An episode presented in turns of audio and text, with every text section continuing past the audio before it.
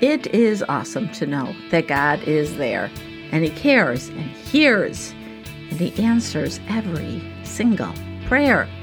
He answers prayers for a place to park, healing for a cold, finding our car keys. And it's also awesome when God answers those simple requests. We realize at that moment that God is real and He really is with us. But then, beyond car keys and colds, is something I call prophetic prayer.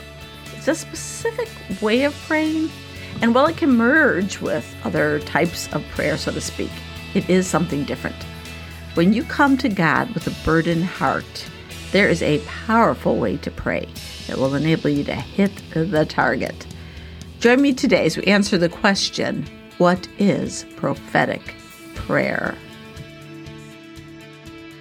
Hello and welcome once again to Storming the Gates. I am your host, Joni Scott, and I'm excited to be with you today and share one of my all time favorite topics, and that is prophetic prayer. I was recently on Jerome Butler's podcast. It's called Moments of Grace, and you can find it on iHeartRadio. It's a great show. He has lots of interesting and God fearing people. Well, Jerome asked me to share what prophetic prayer is. So, as I pondered and prayed over how to answer that question, I realized how important it was for me to share the answer to that with my own listeners.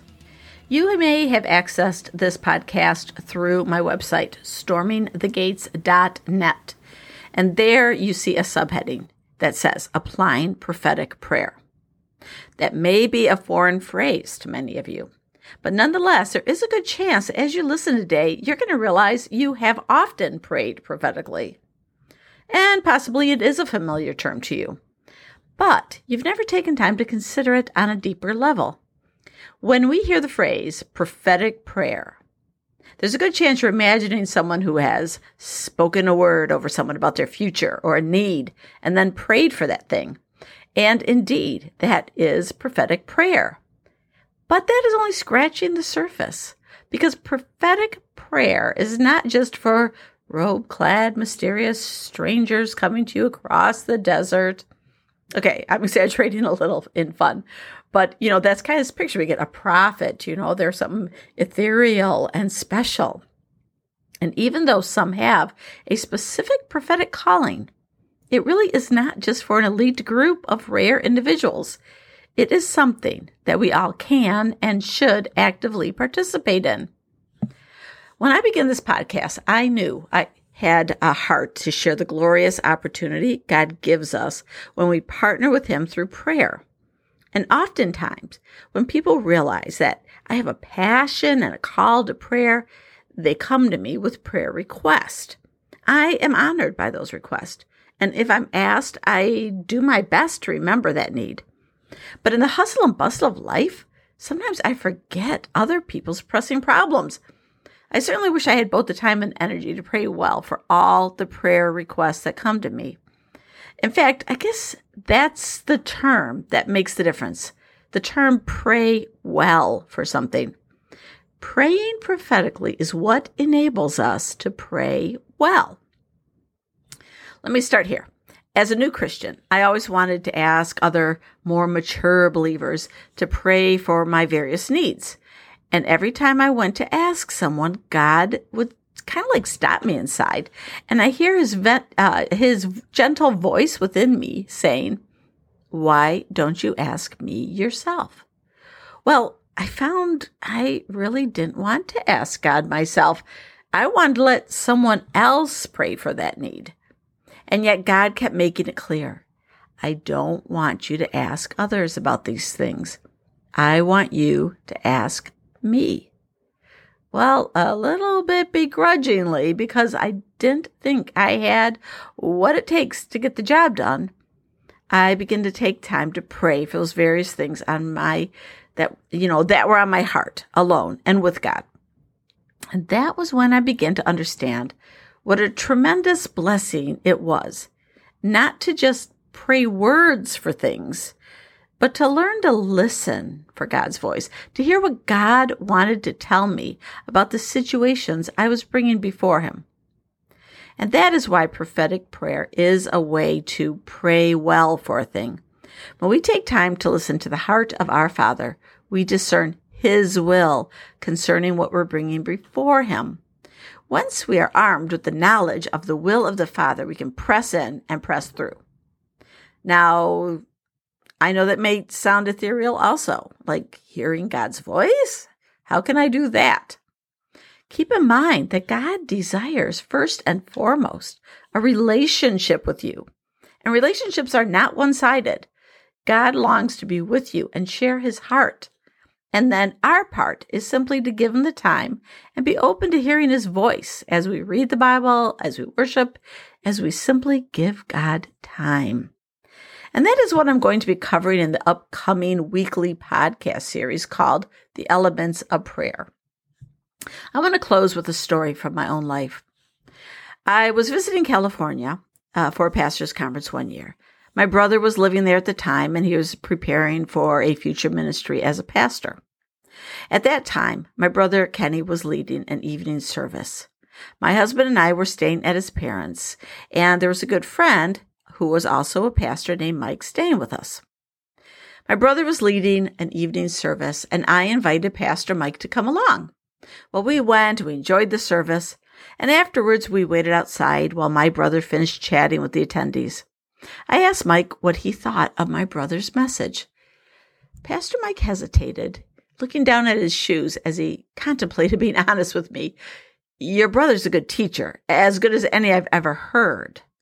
But, and now Mike was kind of chewing his lip thoughtfully, he needs to pray. I was taken aback. Mike had never even met my brother.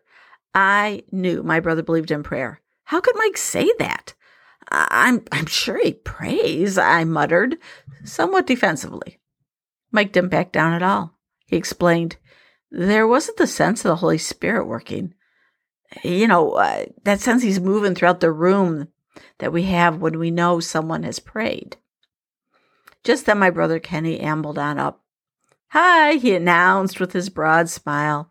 After greeting us warmly, he asked what we thought of the service. It was great, I replied honestly, sharing a few details about the things I most enjoyed. Kenny smiled, but then he added, I keep feeling like it needs prayer. I just struggle to find the time to pray well for this meeting. I'm thinking of asking a group of people I know if they will become my official prayer partners. I was actually kind of astonished. That was what Mike had just said. I watched Mike's face sort of light up at Kenny's admission. He took a step closer to Kenny and spoke directly and firmly. Nothing can replace your prayer, brother, he told Kenny. And he had the nod in agreement. Well, later on, I did share with my brother how Pastor Mike told me he knew Kenny was not praying because the Spirit was not moving in the service the way he knew it would if he had been. I have long remembered that amazing moment. And here's three takeaways from this story to contemplate before we dive further into our new series, Elements of Prayer. The first one is that prayer does indeed change the atmosphere around us. And the second one is that no one can pray as powerfully as you for what God has placed in your life. No one cares as deeply. No one feels it the way you do. And then Pastor Mike, because he was a man of prayer, discerned a situation clearly and naturally because he walked in the Spirit. He just knew in his knower. And that is what it looks like to be mature, prophetic people.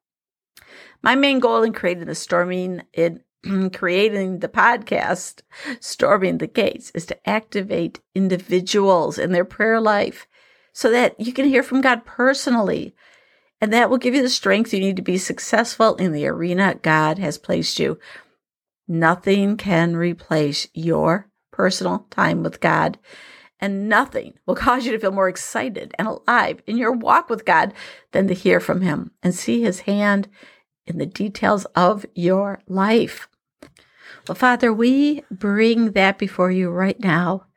God, our hearts long for more of you. Our hearts ache to hear your voice, Lord. We need you.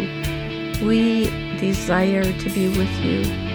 We desire to sit with you like in our daddy's office and just share with you the concerns of our day, of our life, and of the things around us, and to listen to what you have to say for us and make us the sort of people that crave that beyond anything else that would swallow our time.